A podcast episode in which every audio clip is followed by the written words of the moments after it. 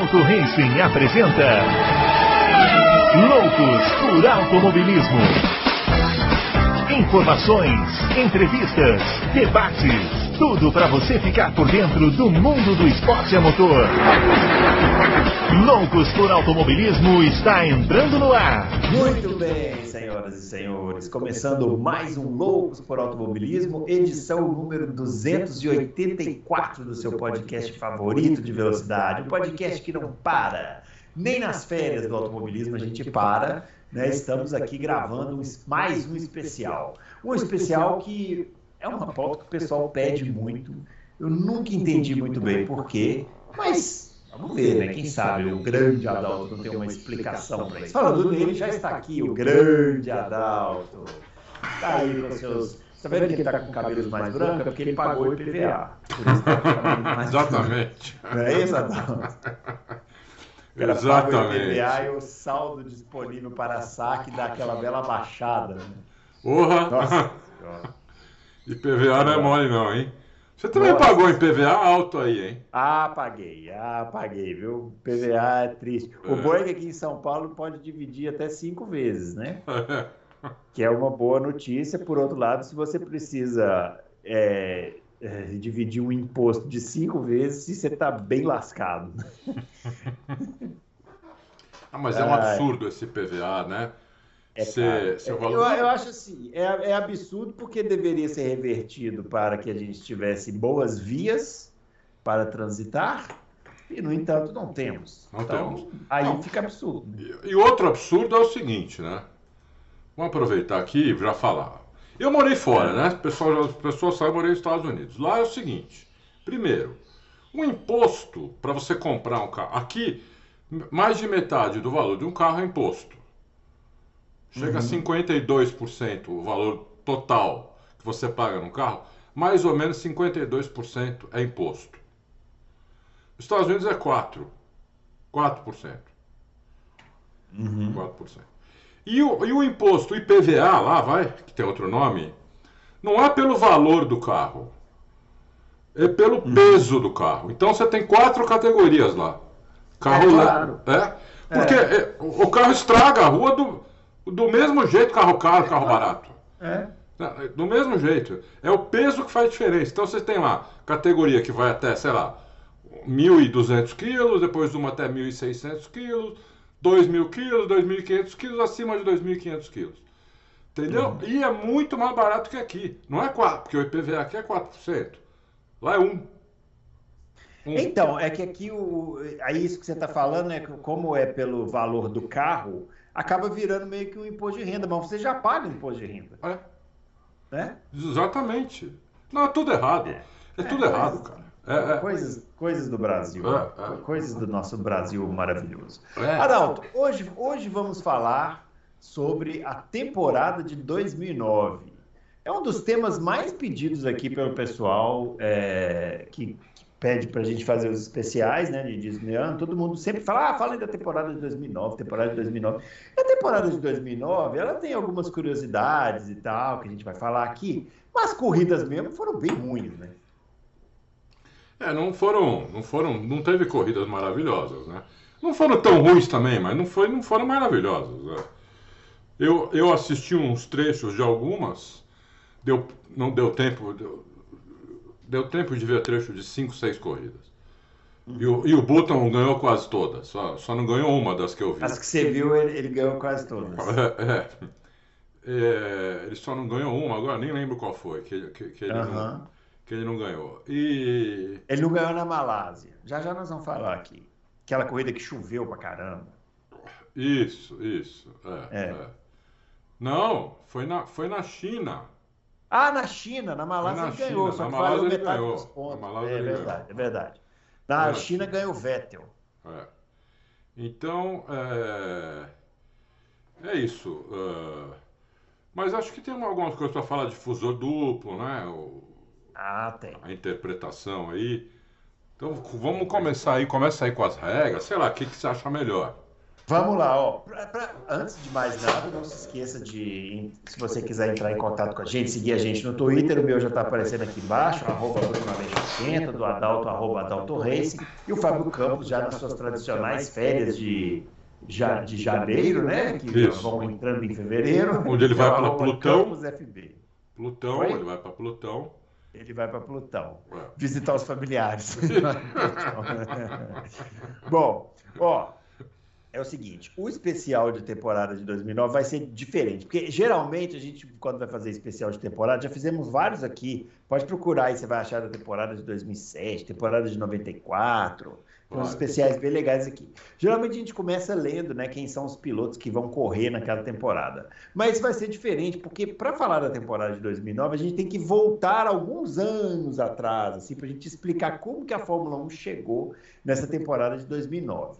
E como a Fórmula 1 chegou nessa temporada de 2009? A Fórmula 1 chegou nessa temporada de 2009 depois de praticamente, praticamente não, 10 anos de um regulamento que foi tornando a Fórmula 1 uma categoria muito chata. Muito chata. Porque ninguém ultrapassava ninguém. Isso. Que foi de 97 para 98, né? os carros ficaram mais compactos, eles colocaram aquele pneu que o Adalto chama carinhosamente pneu de bug, que parece mesmo, né?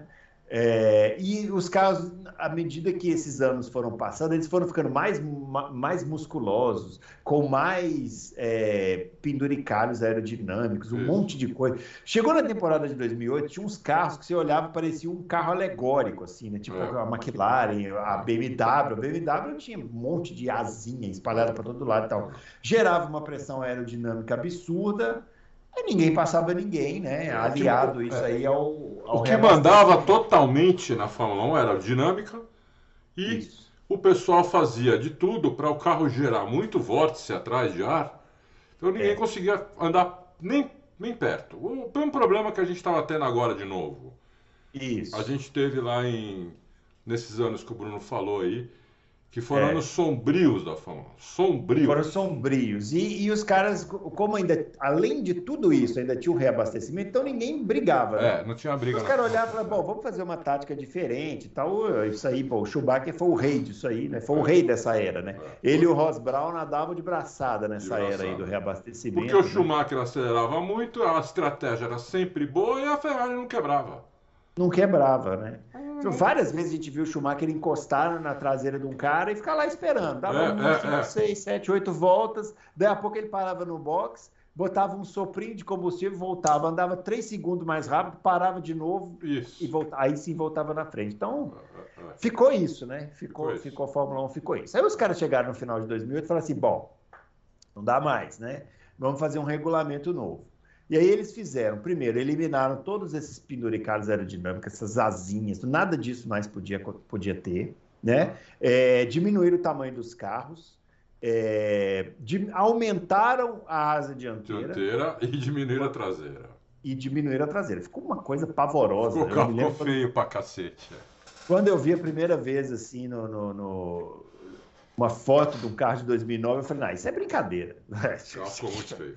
Lógico que isso aqui é brincadeira. Não, nunca que esses carros vão para a pista assim, né? Porque era horroroso, parecia um Lego, né? Parecia um carro de... parecia um Lego mesmo. Né? Mas foi, né? Não era brincadeira, não. Foi assim mesmo. É. Né?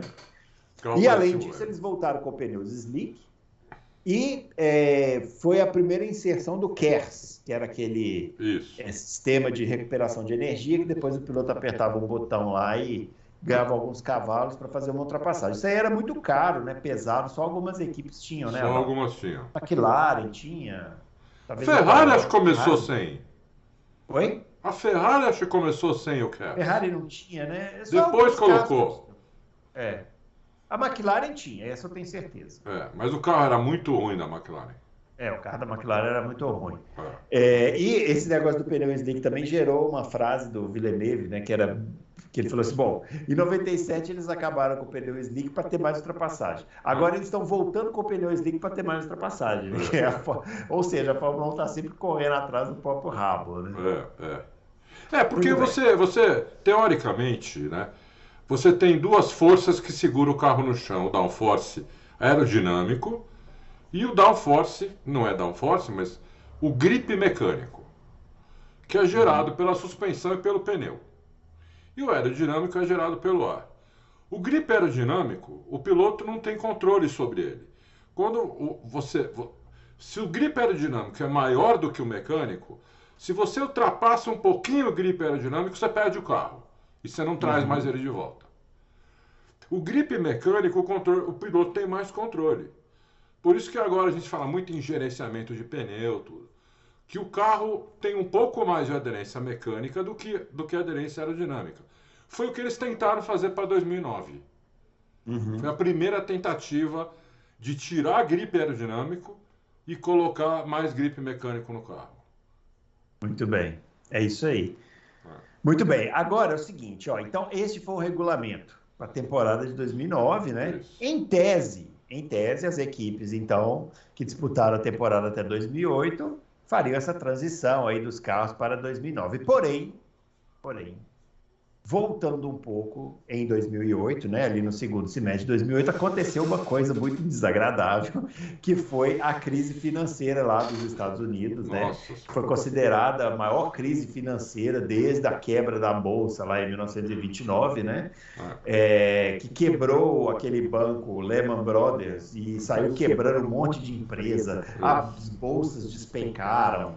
Enfim, foi uma quebradeira geral, uma coisa horrorosa, um colapso financeiro do planetário, né, Adalto? Que, planetário é, que atingiu a mim diretamente, porque eu tinha um telemarketing hum. nessa época, eu tinha quatro clientes, três eram americanos. E os três cancelaram. Cancelaram, cancelaram o contrato. contrato né? é. Então eu fiquei com um telemarketing gigante, gigante, não era gigante, mas um telemarketing razoável, com mais de 150 posições vazias. Uhum. Né? E aí, evidentemente, que eu não, não consegui passar de 2009.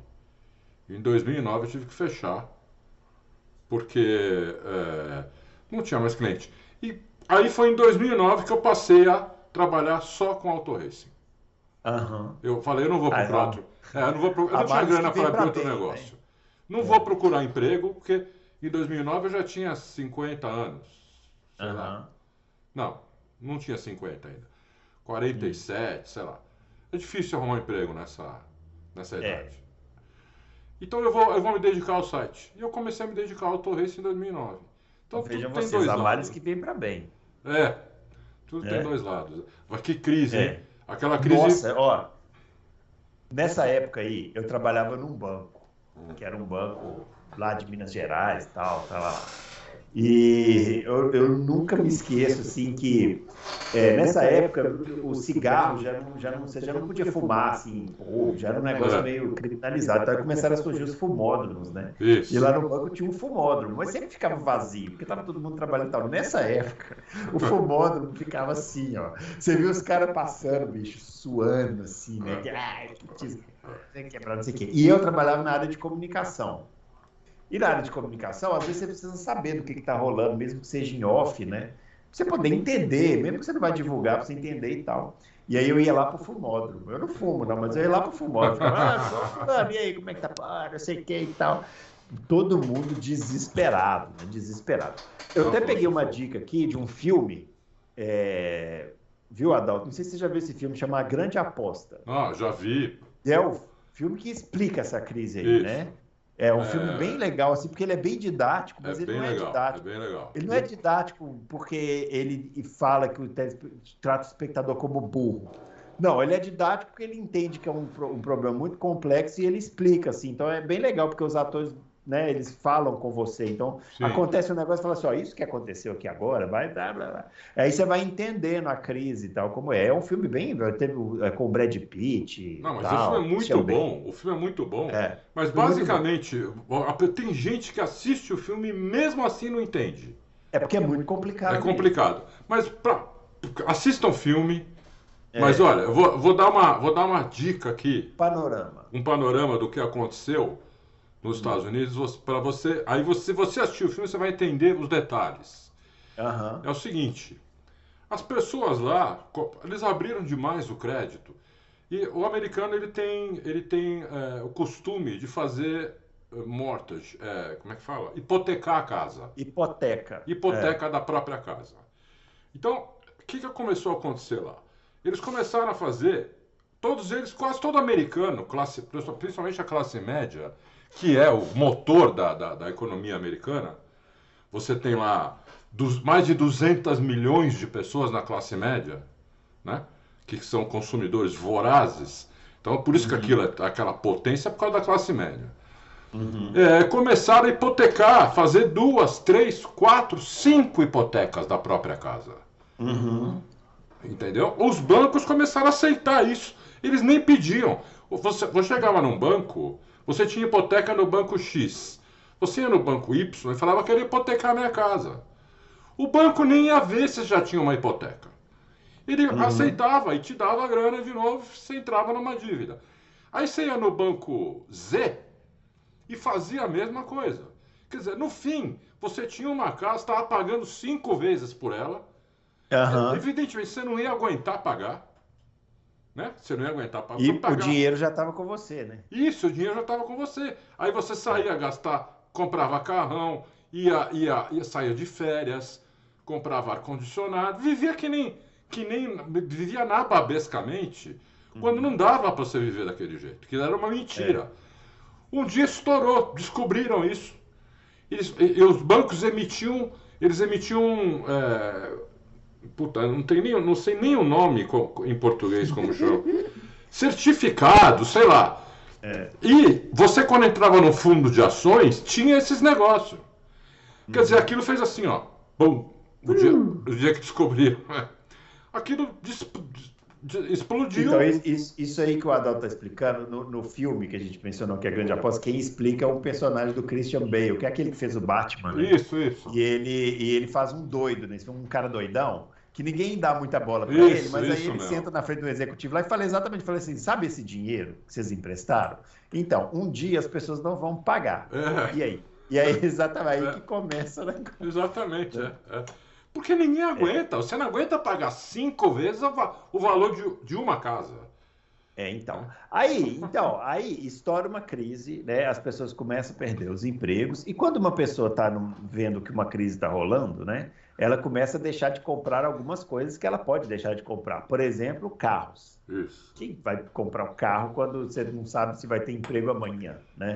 É, é. Então as pessoas pararam de comprar carros e as montadoras começaram a sofrer também, né, com a crise financeira. E algumas dessas montadoras estavam na Fórmula 1, porque nos anos 90 em diante as montadoras entraram na Fórmula 1 como equipes, né? Isso, Era até um movimento muito criticado por aquele Max Mosley, né?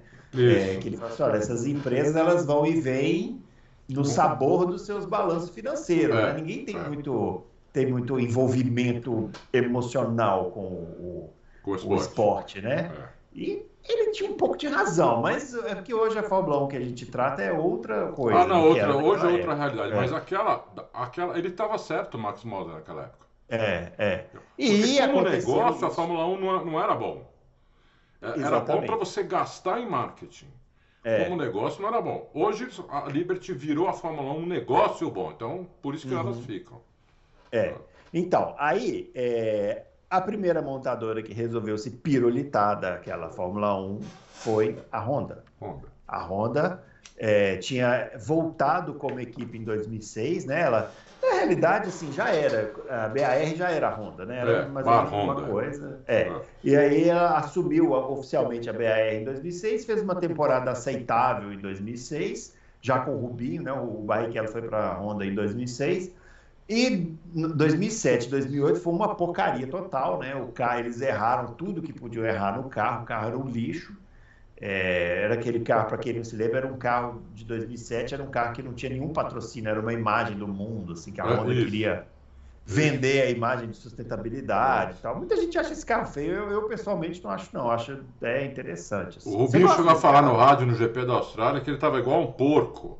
É, lembra? Ele ficou muito bravo. É. É, Você muito... gostava desse carro aí, ô, Adão? Eu achava bonito o carro. Eu achava bonito também. Eu achava bonito o carro. É? Então, aí a Honda em 2008 estava lá, né, antes da crise, testando os pilotos. Ela estava fazendo uma espécie de vestibular entre o Barrichello e o, o Bruno Senna. Estavam testando para ver quem ia ser o piloto e tal.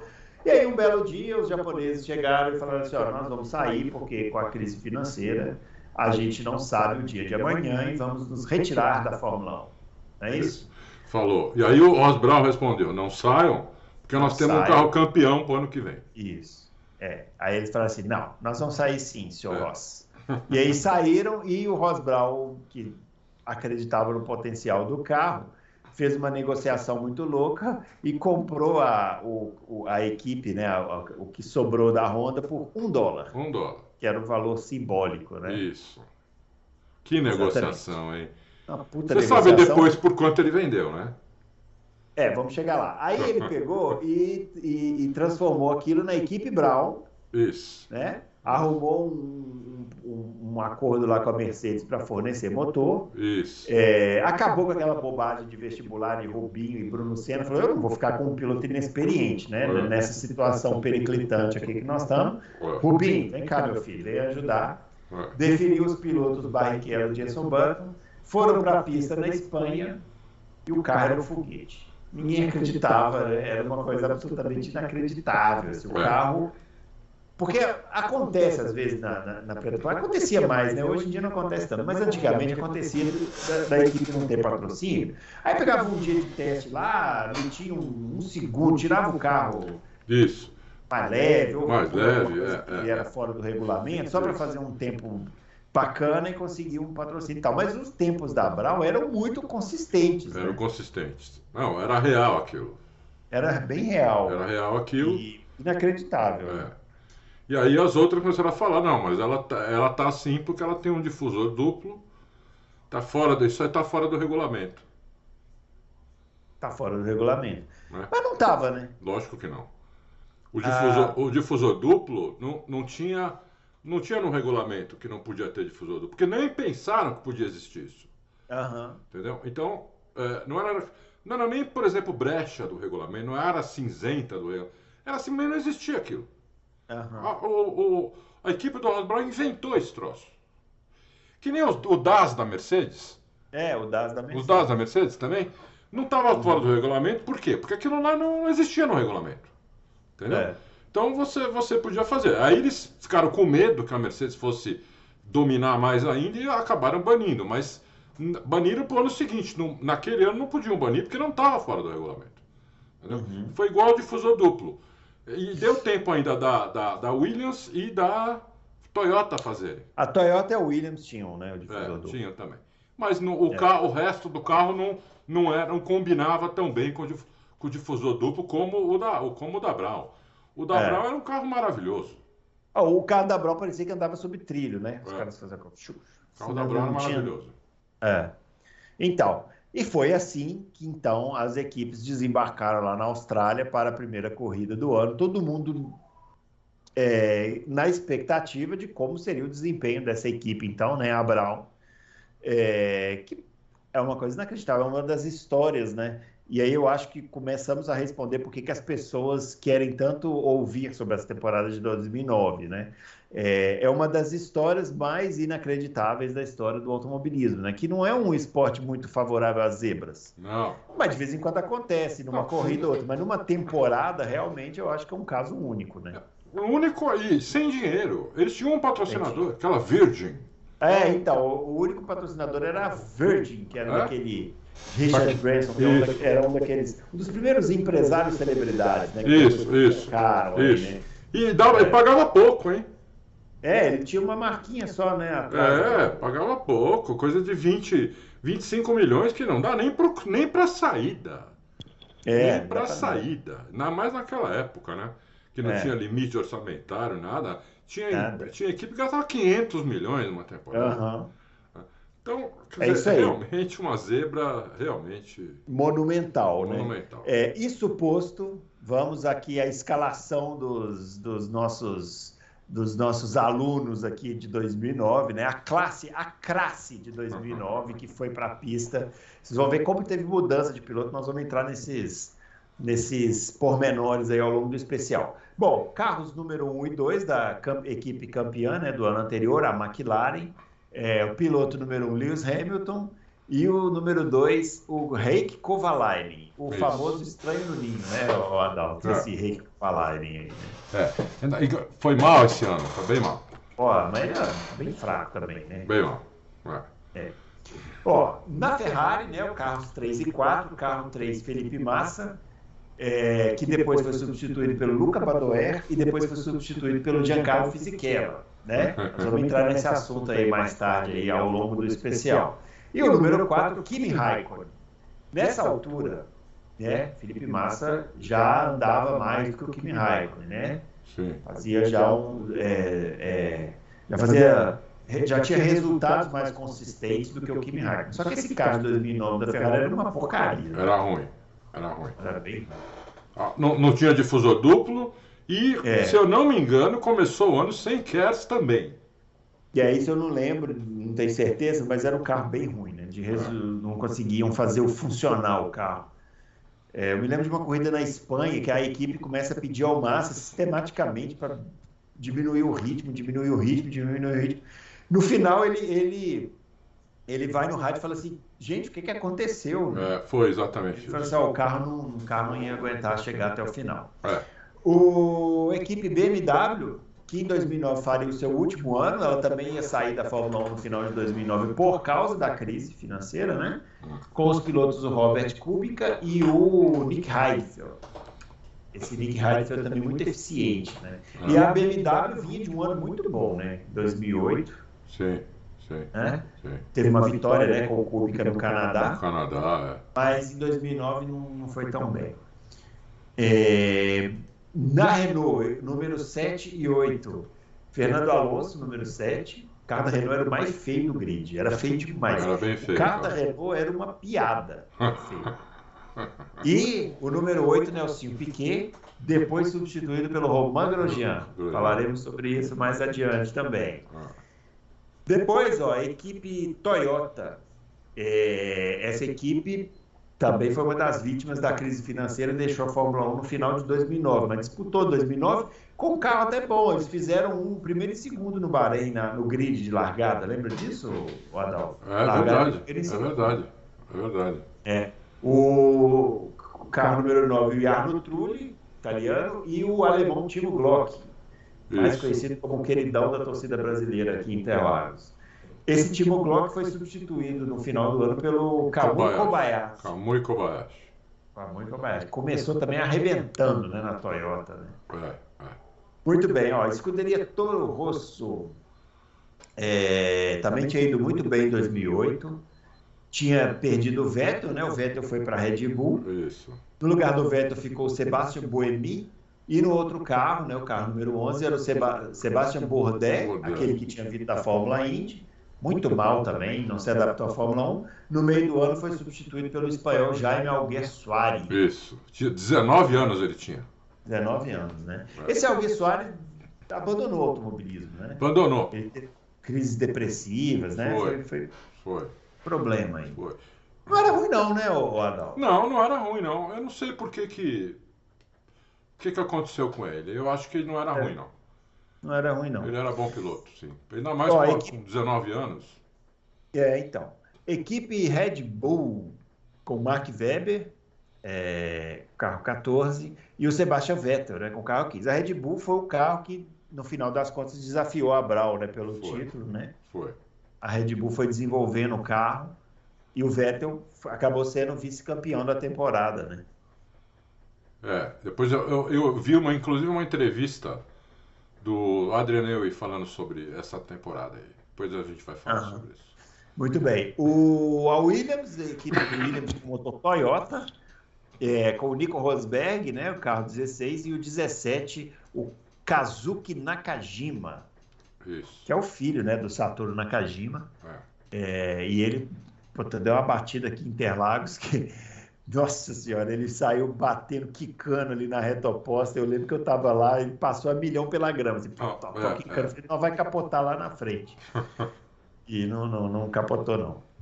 É, aí a Force India, né, que teve como pilotos o Adrian Sutil, alemão, E é, o, o, outro carro, o Fisichella, que depois foi para a Ferrari, e o Vitantonio Liuzzi, né? Que é o italiano que rodou bastante aí pela Fórmula 1 nos anos 2000, né? Uma figura esse Vitantonio Liuzzi, um cara também com o olho vazio. Entendeu? Uma figuraça. É... Puta, muito é. bom esse cara, meu. Um palhaço, ah. né, meu? Ruim, é. né? Ruim, ruim, coitado. É, fraco. Né? É, é, fraco. É. E aqui, a última equipe relatada, né? A equipe Brown, é, que entrou de última hora aí no campeonato, né? Com o Jenson Button e o Rubens Barrichello. É.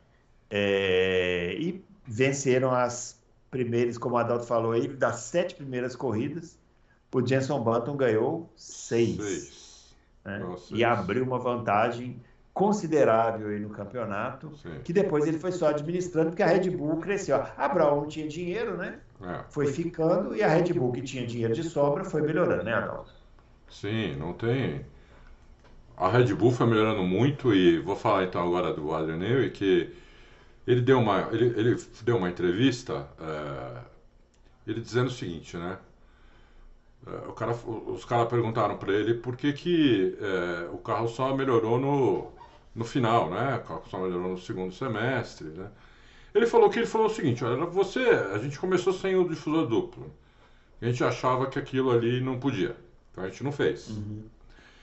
Então, não, só que quando a gente viu que, quando a FIA decidiu que podia, que foi só na segunda ou terceira corrida, inclusive, porque entraram com. A FIA decidiu antes que podia, os comissários, aí as, as equipes entraram, elas recorreram. Uhum. Coisa rara de acontecer. Elas recorreram para o Conselho Mundial e teve, uma, teve um julgamento, eu não lembro se foi depois da Malásia ou da China. Uhum. É, é, que aí deram, falaram que os comissários estavam certos que o difusor duplo estava, não estava fora do regulamento. Era uma coisa que eles não tinham pensado nisso. Entendeu? Então, poderia fazer. Aí então o, o, o, o Adriano falando, olha, é o seguinte, não é você pegar o seu difusor e colocar o difusor duplo, não é assim. É. Tudo tem que combinar com ele. O uhum. carro não foi feito pensando nisso. Entendeu? Então a gente teve que alterar muito o carro, não foi só colocar o difusor duplo. Você, você pega o nosso carro e, colocava, e colo, colocamos um difusor duplo, o ganho foi marginal, um décimo, nem isso. Né? Aí você teve que fazer asa, assoalho, bar de bord, side pod, tudo para combinar com aquilo. Você tinha que direcionar uhum. todo o ar para lá, lá para o difusor, né? para as duas partes do difusor. Né? É Coisa que a gente não, não, não pensava nisso antes. Agora, ele deixou muito no ar assim, tipo, Espero ano que vem que vocês vão ver. Uhum. Entendeu? Porque ele já viram, tinha né? na é. cabeça é. dele uhum. um carro que precisava ser para aproveitar totalmente o difusor duplo.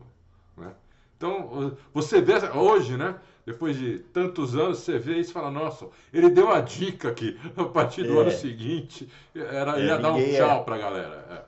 e deu, né? E que tchau, né? É, Porque de 2010 até 2013, né?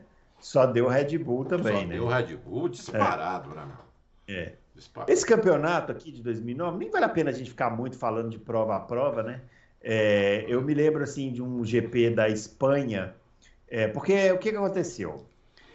O Rubinho foi muito bem, né, nos primeiros testes e tal, mas quando chegou nas corridas, o Jenson Button começou. Tá, tá, tá. Eu até vi outro dia uma entrevista do Rubinho, desses podcasts aí de quatro horas de duração que tem, um corte do Rubinho falando sobre isso. E ele falando que o que definiu a diferença entre os dois foi a questão dos freios, porque o carro foi feito para um, um, tipo de frenagem que era uma frenagem mais suave. E o Rubinho gostava de uma freagem, frenagem mais patada, né?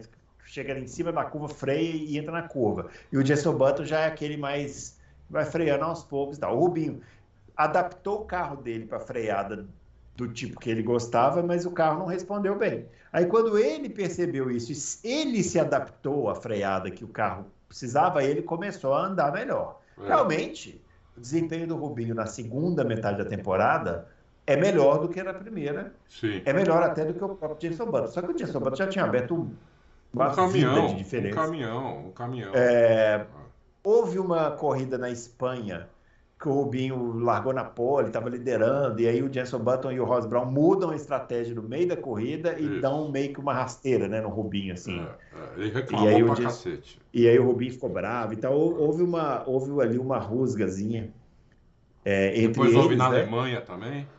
É, mas assim, ficou meio em segundo plano, assim, eu não, o- não sei lá se alguém abafou, ou se o Rubinho percebeu também que não adiantava ficar muito reclamando, né? É, o fato é que também o Rubinho já estava nessa época com 36 para 37 anos e o Button estava naquele auge da carreira, né? Mas tava no auge outro. O Bu tava muito na frente no campeonato. É, muito na frente. Muito na frente. E não era uma equipe rica que poderia É. se dar o luxo de, De ficar brigando. de ficar cara. brigando, entendeu? Então, como o É. Button já tinha uma diferença grande, eles falaram, não, peraí, né? É, teve duas vezes que aconteceu isso.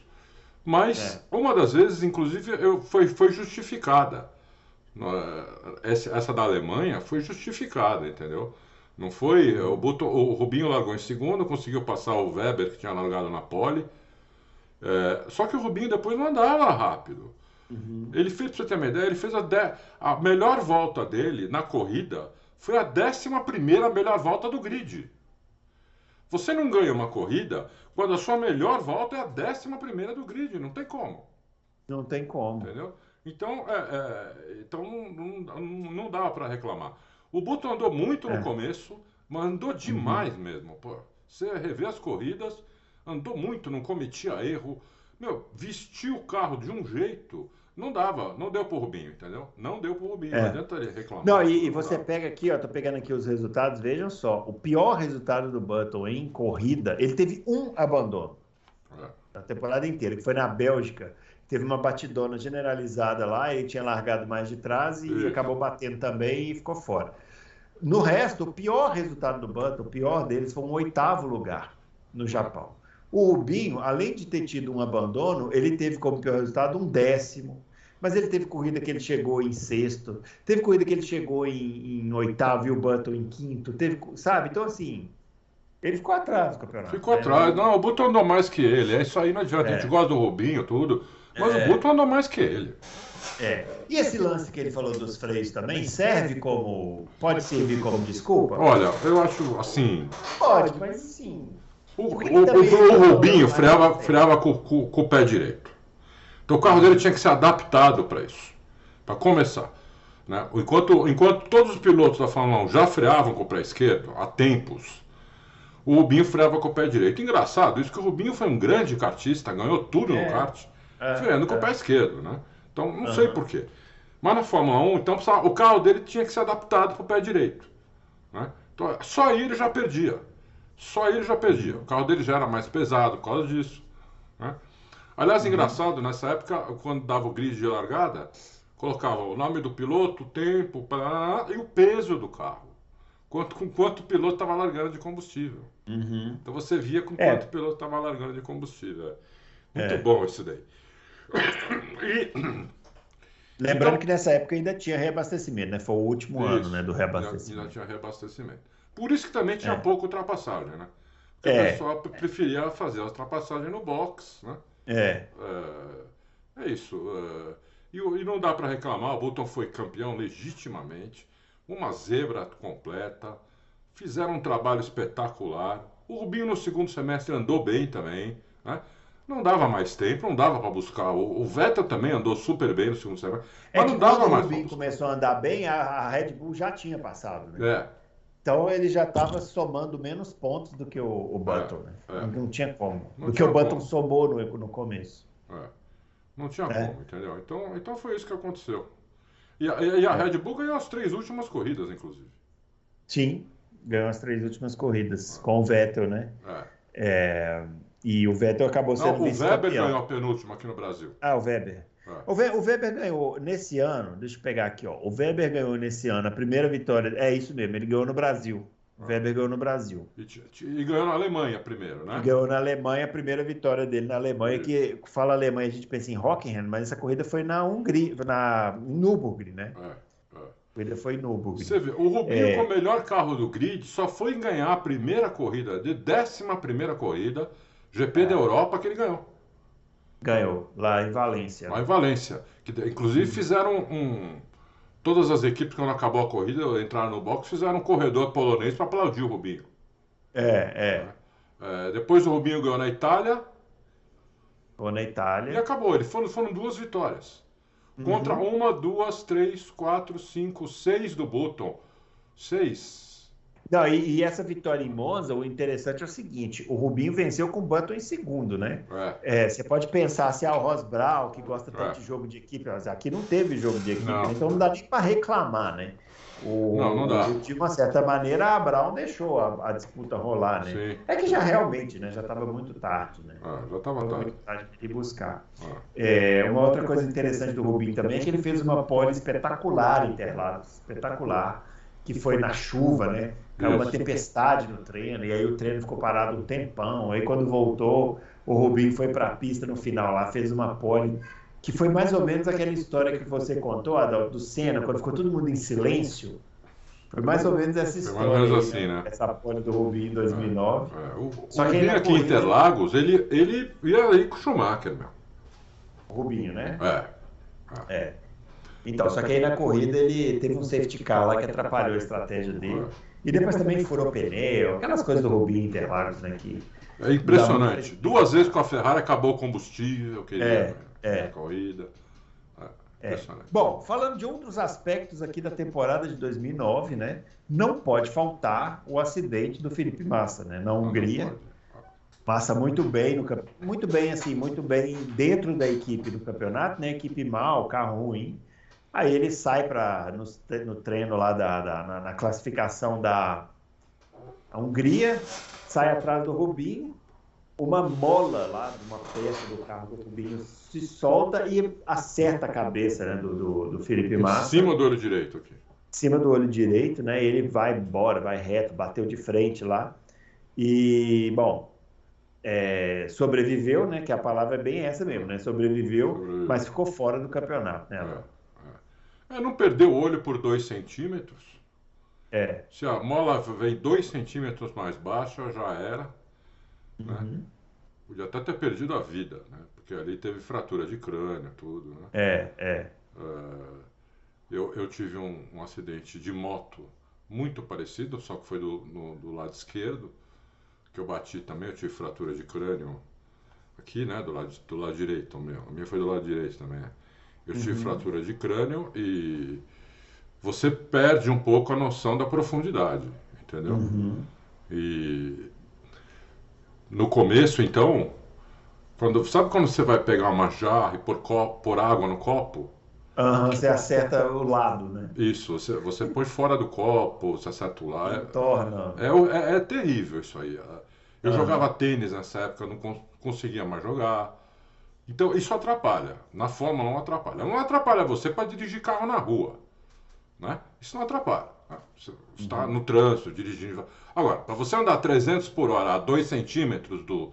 Isso atrapalha demais. Né? É. Então, na, na minha opinião, a, a carreira do Massa foi muito prejudicada a partir desse dia. Muito prejudicada. Porque o Felipe Massa era um, ca- era um piloto até esse dia. Desse dia em diante é outro piloto. É isso que eu ia falar. Ele, o, o, desempenho dele caiu É. nitidamente, né? Nitidamente. Ele teve outros problemas, né, na Ferrari, lá com a chegada do Alonso, ele perdeu espaço e tal. Mas o Massa nunca mais foi um piloto competitivo. Nunca mais foi. Como era antes, não. É, eu tenho. Eu nunca, nunca fui assim um grande admirador do Felipe Massa na pista. Assim. Eu acho que ele era um bom piloto, muito bom, é, mas não espetacular, nada disso.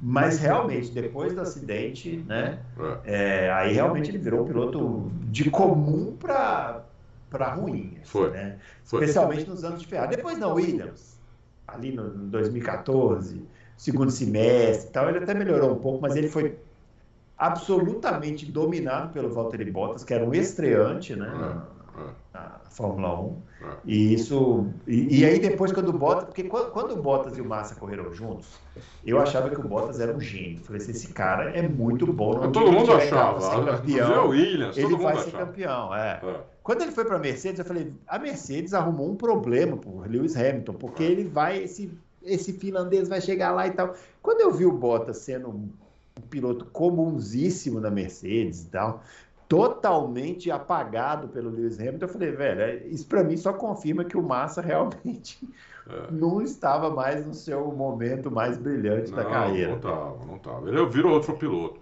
O Massa até 2008, até, até o acidente, era um piloto que podia ser campeão mundial no carro certo. Tranquilamente. É.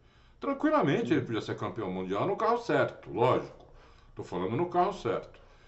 Depois do acidente, ele precisaria ter um carro dominante e um companheiro de equipe fraco para ser campeão mundial. Entendeu? Ah, mesmo assim, Adalto, eu acho que o Massa, depois do acidente. É, nem assim, não, não sei, não acho sei. Que... Se ele tivesse numa Red Bull, companheiro de equipe fraco, nos, nos anos de 2010 a 2013, eu acho que ele ganharia um título ainda. Se ele não tivesse tido o acidente em 2009. Ah, então, aí não, aí, aí sim. É, é isso que eu tô falando. Não, com um acidente... não, ganharia talvez os mesmos títulos que o Vettel. Ah, aí pode ser. É. É, aí pode ser. Sem o acidente. Mas o acidente depois do acidente. Difícil. Não, com o acidente ficou difícil. Acho que, acho que, nem se ele tivesse de Fórmula 1 e os outros todos de Fórmula 3 era capaz de não dar. Ele deve ter perdido exagerando. pelo menos uns 3, 4 décimos depois daquele acidente. É, é, entendeu? O Piquet fala, né, quando o Piquet teve o acidente dele lá na Tamborello, que ele perdeu muito, né? É. Porque ele perdeu isso que você falou, noção de profundidade. Isso. E ele começou a ter que frear olhando as placas, né? É. É. Então imagina, né? Isso daí para um piloto é. Você...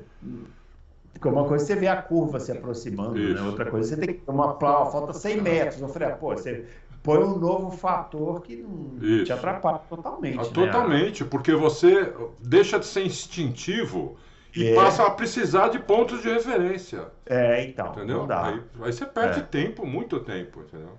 É. Então, é. então e aí, na, na, na, a partir desse acidente, Felipe Massa ficou fora né, do campeonato e a Ferrari começou uma busca por um substituto. Né? E o primeiro nome da lista que apareceu foi o Schumacher. A Ferrari foi atrás do Schumacher. O Schumacher, nessa época, ele frequentava muito boxe, né? Ficava ali na, no comando, ali junto com o, os caras da Ferrari e tal. Isso. E, e, e, aí a Ferrari falou assim, ah, por que você não, né? É. Não assume aqui e tal, BO, parará. E aí o Schumacher foi fazer um teste lá em... em foi, foi, foi naquela pista, foi em Mugello? De moto? Não, de Ferrari mesmo. Ah, de Ferrari, Ferrari mesmo? Não, eu não lembro desse teste de lá, milionário, falou, pega porque não podia testar o carro do próprio ano, né? É. Então eles pegaram uma Ferrari lá de um shake lá, que era dono de um de carro Fórmula 1, tá, Ferrari de 2008, sei lá. Schumacher foi testar e falou, cara, não aguento, não, não tenho condição física de suportar uma corrida, né? É. Muito embora Schumacher, nesse momento, apesar de não ter aguentado, tenha sido picado de novo pelo bichinho, porque ele voltou no ano seguinte na Mercedes. Sim, né? eu lembro que ele fez um teste de moto e caiu, inclusive. É. Ele mas ele deve ter se preparado melhor, né? Porque ele voltou para Mercedes, não era mais o mesmo, mas pelo menos. Não, aguentava as corridas tranquilamente. Aí o problema do é. Schumacher já virou um problema assim de idade, técnico, não ah, era problema é. físico, né? Era um é. problema técnico. Ele já estava velho, já estava lento e afobado e aqueles carros não tinham nada a ver com os carros que ele andava antes. É, então, nada a ver. É, nada a ver, entendeu? Ele não tinha... tinha andado nem com o pneu slick. Né? Não, tinha que economizar pneu, tinha que fazer um monte de coisa é. que ele não estava acostumado, entendeu? É. Então é. era overdrive, em cada 10 curvas, 8 era overdrive do Schumacher. Era uma coisa inacreditável. Então é. ficando mesmo. É. E aí a Ferrari tentou a solução caseira, que foi aquele Luca Badoer, né? Falou, ah, você chega aí, vamos lá e tal cara totalmente fora do ritmo totalmente, de corrida, né? Totalmente. Um vexame.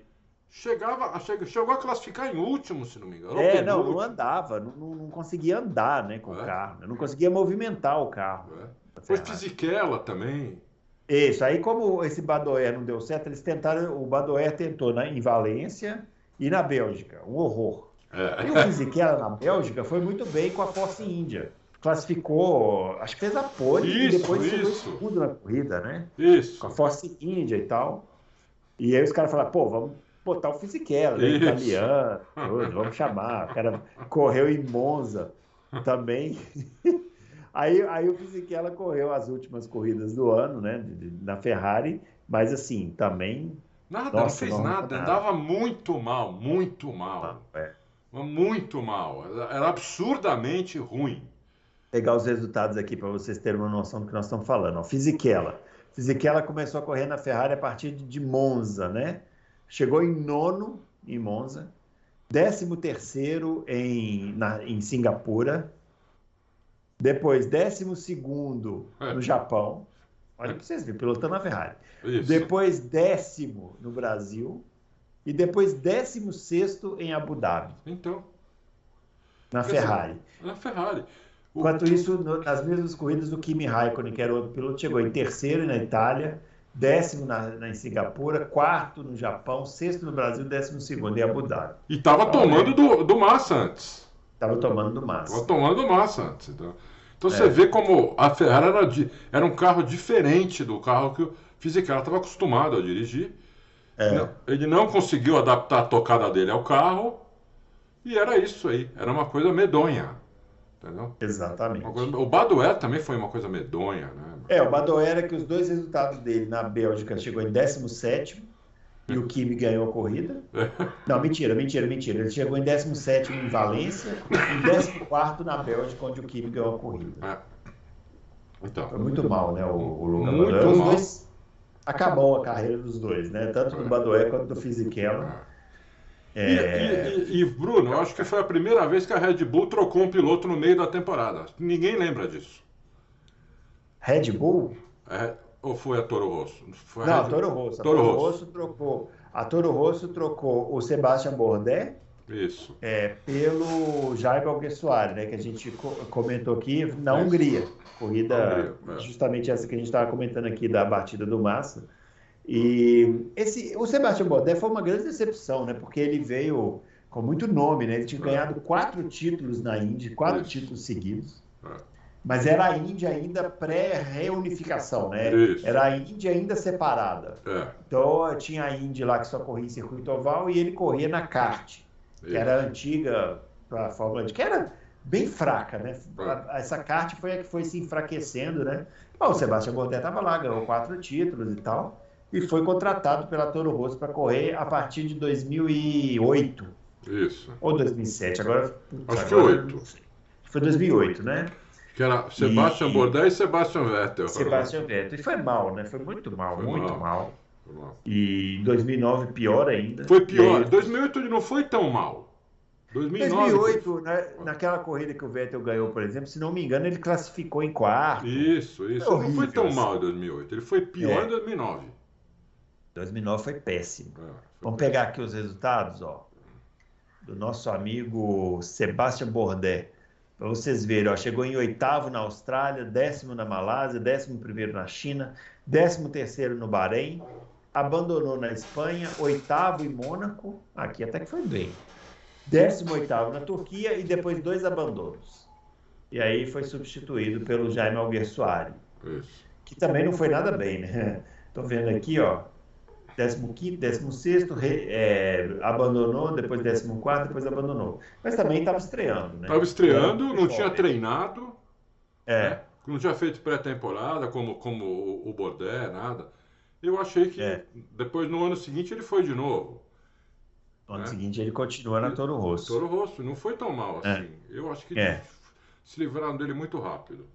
É. Muito rápido. E aí, Adalto, tópico final aqui do nosso especial foi em 2009, né? Que estourou o grande escândalo de Singapura 2008, né? Isso, Que, que foi o, a batida do Nelson Piquet, né? Em isso. 2008, o Nelson bateu, bateu de propósito lá em, em Singapura.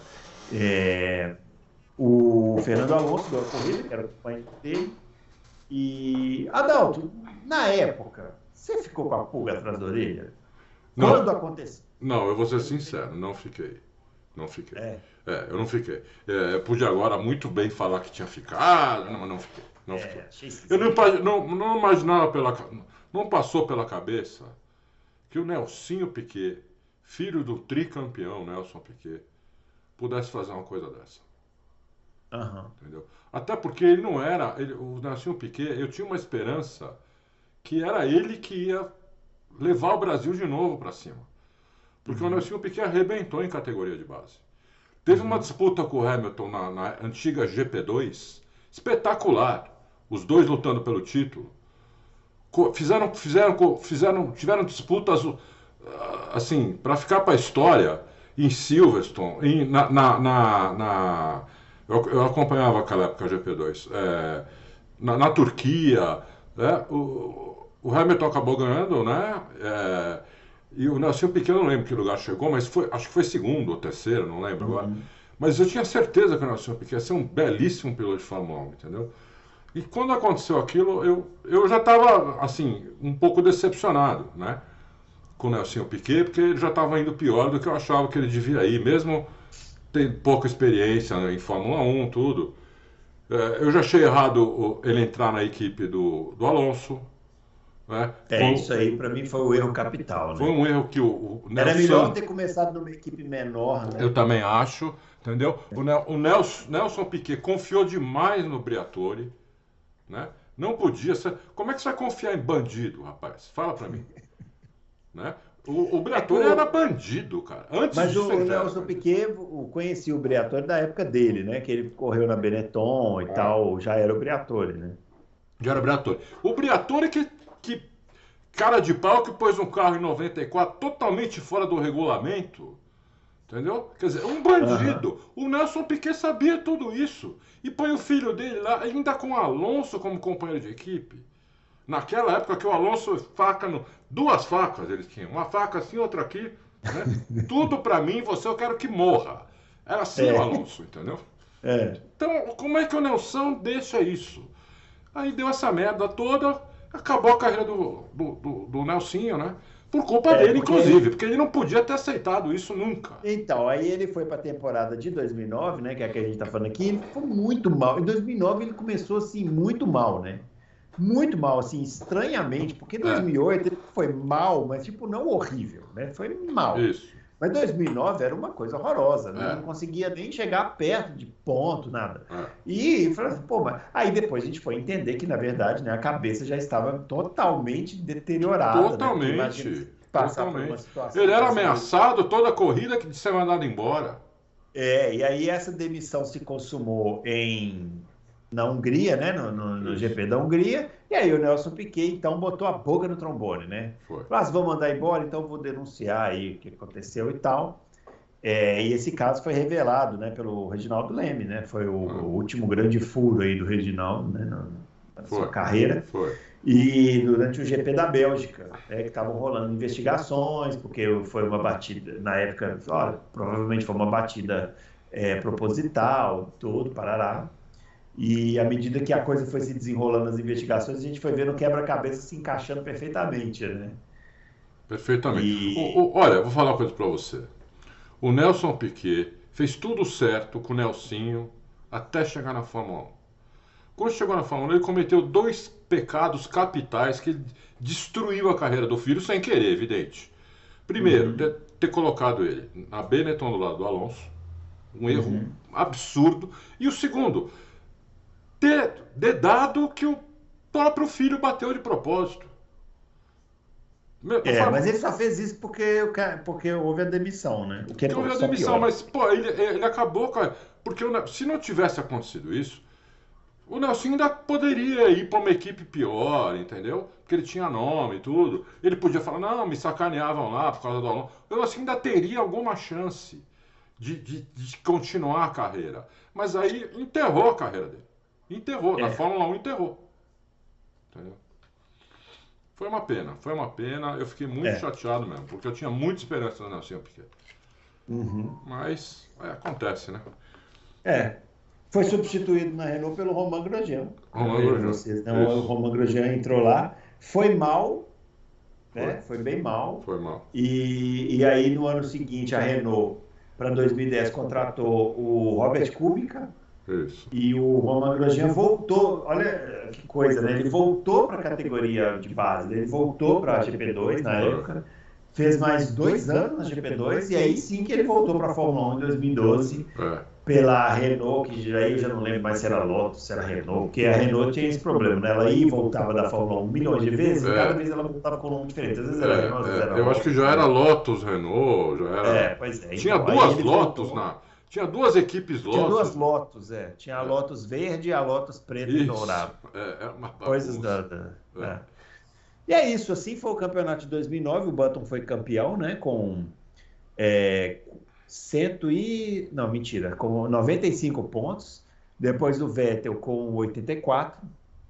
E depois o Rubinho com 77 pontos. Né? O Rubinho ficou bem atrás né, do, do Button, se for olhar assim, de forma absoluta. E vejam vocês, o Button teve seis vitórias. Foram justamente as seis vitórias quase em sequência aí do quase ano. Sequência. Né? Quase e depois ele foi só administrando, né? É, ele só foi administrando depois. Ele é. ganhou das primeiras sete corridas, né? Ganhou seis. Ganhou seis. E Justamente parou. Essas. Depois ele falou, agora vou administrar. Ficou só administrando. Até porque o carro, vamos ser sinceros, o carro da Brown, que começou muito melhor que os outros, já não era o melhor carro no segundo semestre. É.